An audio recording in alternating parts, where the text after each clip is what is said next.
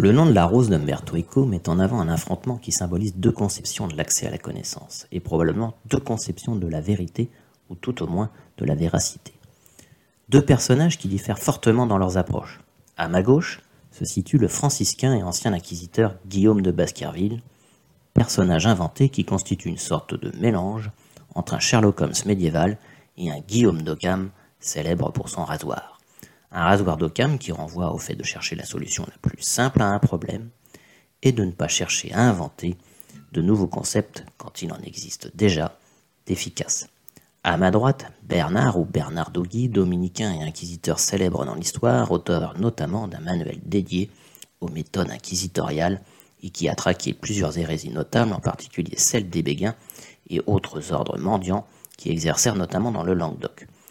Les deux personnages effectuent leurs investigations de manière divergente et opposée. Le premier, le véritable détective, dont les faits et gestes sont rapportés par le jeune narrateur Aldo, cherche à élucider les faits et à trouver le coupable des meurtres au sein de l'abbaye, en essayant de comprendre son modus operandi. La méthode s'avère rigoureuse depuis une collecte d'indices qui sont analysés et reliés entre eux au travers de plusieurs hypothèses. Bernard Guy cherche quant à lui à trouver l'erreur, c'est-à-dire à repérer les hérésies et les esprits non conformes aux dogmes qui sont alors jugés nécessairement la cause du désordre. La vérité est inscrite, il faut simplement veiller à ne pas la contredire.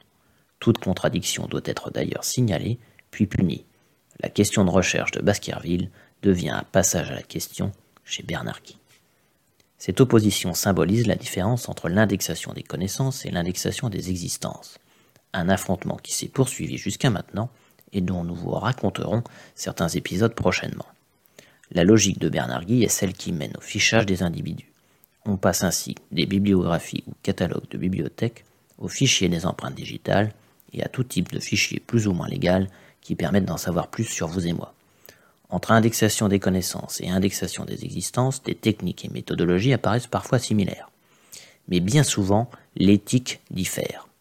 En attendant, il vous reste quelque part à choisir votre camp, sachant que probablement d'autres l'ont déjà fait à votre place.